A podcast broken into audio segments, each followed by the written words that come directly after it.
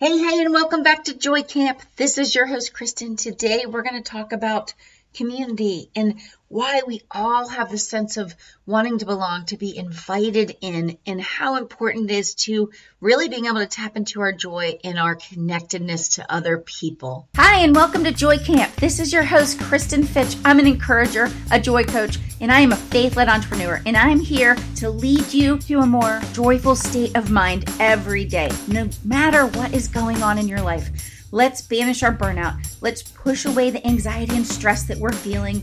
Let's tap back into our joy and our happiness that's already there. We just need to uncover it. So find a quiet spot, put on your comfy clothes, and grab your favorite beverage, and let's find more joy in our day. All right, here we go today. Let's dive right in. So, I guess the first thing is how many of you have felt that longing, that desire to want to be part of you know, a friend group or your neighborhood, but just to be, to feel seen, to feel like you belong, and to be invited, right? To be invited in. It is something we all crave. We want to be known, we want to be seen, and we want to have relationships. And sometimes this is hard. Sometimes our lifestyle, right? How busy we stay, our schedules keep us from really being connected and making just this relationship of breaking bread and being with other people on a regular basis, we don't make it a priority in our lives. So we're going to dive into how does this impact our joy state of mind? How does doing this on a regular basis, how does it bring forth more joy and more happiness? That is the question, and that's what we're going to dig into today. And I actually wanted to share with you a quick excerpt from a book that really kind of spoke to this idea of connectedness, this desire to belong, this desire to break bread that I wanted to uh, share with you. Today, I want to talk about an idea in the book Taste and See by Margaret Feinberg by sharing a few words of hers and then talking about it with you. She says, My deepest hunger was my longing for connectedness and friendship. Inherent in every human are longings for meaning and purpose. We yearn to know that God still cares and that the details of our lives really matter. We desire friends who will make us laugh and cry and feel again. We long to be recognized by someone who thinks we're special and smart, and maybe even funny, or a little sexy on our best days. As humans, we hunger for so many things that extend beyond physical appetite. We hunger for others to accept, understand, and adore us. We hunger to have someone to love and cherish with our affection. Knowing we were created that way, I began to suspect that food was created not just to satiate our bellies as we gather around the table, but to create a place where God could meet us and fill our hearts. I started to investigate the meaning and purpose of appetite in Scripture. As it turns out, food plays a major role. And I love what Margaret says because I think too often we do downplay gathering and community and sharing a meal and breaking bread together. And here's what I want to encourage you to do. I want to encourage you to bring back family meals and backyard barbecues or Sunday dinner with, you know, it could be soup and bread or, you know, a frozen lasagna, take out pizzas. And invite someone in. Maybe it's your neighbors, maybe it's a new neighbor or your family. It doesn't matter who, but just know that people really are longing to be invited, to be part of a community, to be part of a friend group and connection where they feel like they belong and they're seen and they're loved. So I would just encourage you today to reach out, reach out to someone else and be the person in your community that invites others over.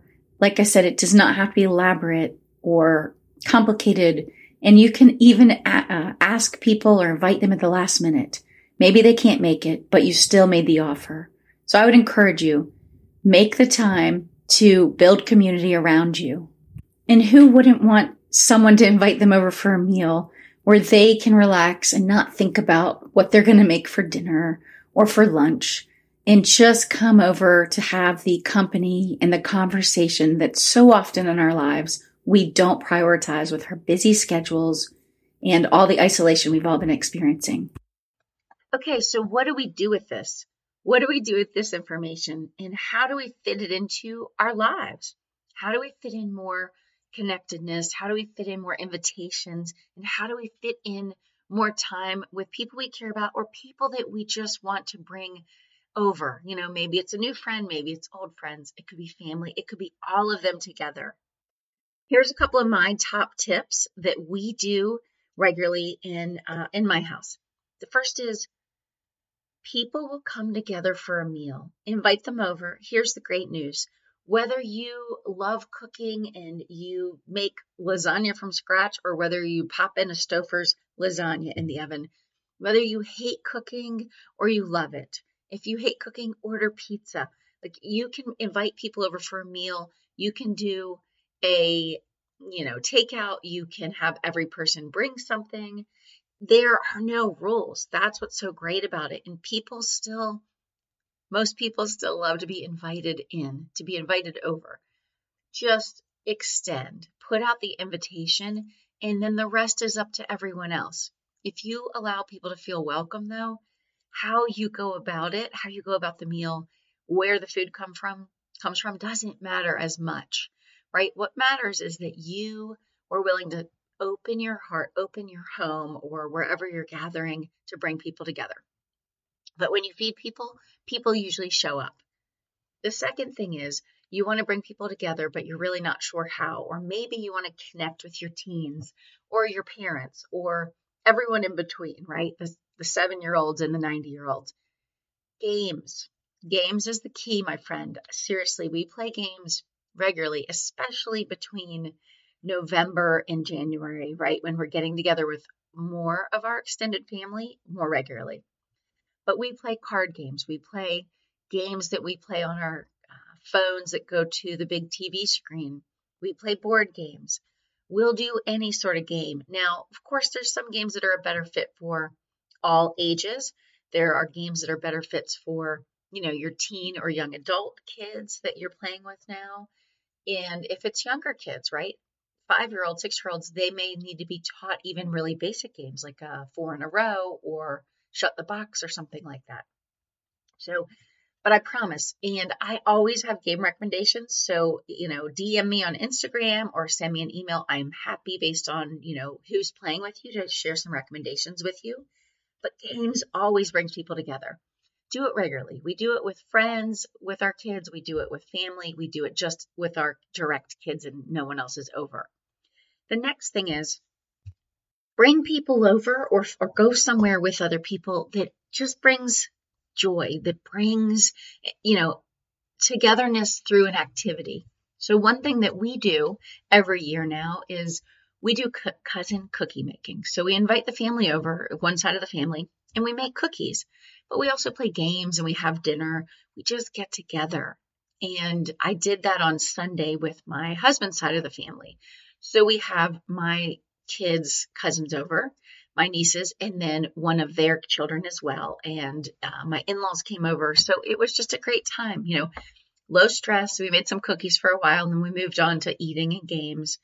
And then next Sunday, my family who's around, not on vacation or out of town, is coming over to also make cookies. But it's a great activity because whether you make the cookies and participate or you're just an eater or a tester, most people love cookies. And that is another easy thing. It doesn't have to be a everybody bring cookies. I just make the dough. I make it ahead of time, put it in the fridge or freezer, get everything ready before they come, and then we're ready to go. And I usually have at least some cookies out uh, that I made ahead of time that people can nibble on. But that's another great activity. Maybe you have, you know, holiday light displays in your area at this time of year. It's a great way to get people together. Jump in the car or cars, make some hot cocoa or cider, and make it an event. You know, caroling. One year I um, invited the neighborhood, you know, friends in the neighborhood over, and we went around the neighborhood caroling. It doesn't always work out. We had COVID in there, so we didn't do it then. And then, you know, sometimes schedules don't work out. But just be creative. You could do a ornament making night. And this can be simple and it doesn't have to cost a lot of money. You can make ornament you can literally buy a pack of like wood flat ornament shapes for, I don't even know, maybe a pack of 10 or 20 for, you know, not a lot of money. And then you just need either markers or things to embellish it with, paint, whatever you might have on hand. But there's a ton of ways to get together. The most important thing is how can you be the person that welcomes people in How can you be the person that invites people over, that keeps people connected? So that's the question, but I promise it brings more joy. It brings warmth to our hearts, both those of us that host and those of us that uh, are willing to accept the invitation to go elsewhere, you know, when people invite us over. The most important thing is people should be the priority. It's not making more money or working longer hours that is not at the end of our life what we're going to say mattered. It's the relationships, it's the memories and the time with people that matter. So make it a priority, especially this holiday season, and make it a priority for 2023 as well. So, Merry Christmas, and I hope you have a connected and meaningful memory making season. Thanks again for listening to Joy Camp. If you enjoyed the show, share it with a friend. And we would love it if you could leave us a rating review on Apple Podcasts because it helps more people discover our show and live a more joyful life. If you're ready to take your joy to the next level and you want more resources, go to joycamp.us and there are workbooks and there are upcoming courses that you can sign up for. We would love to connect with you there. So go ahead and check that out. And like we said, share this episode with a friend.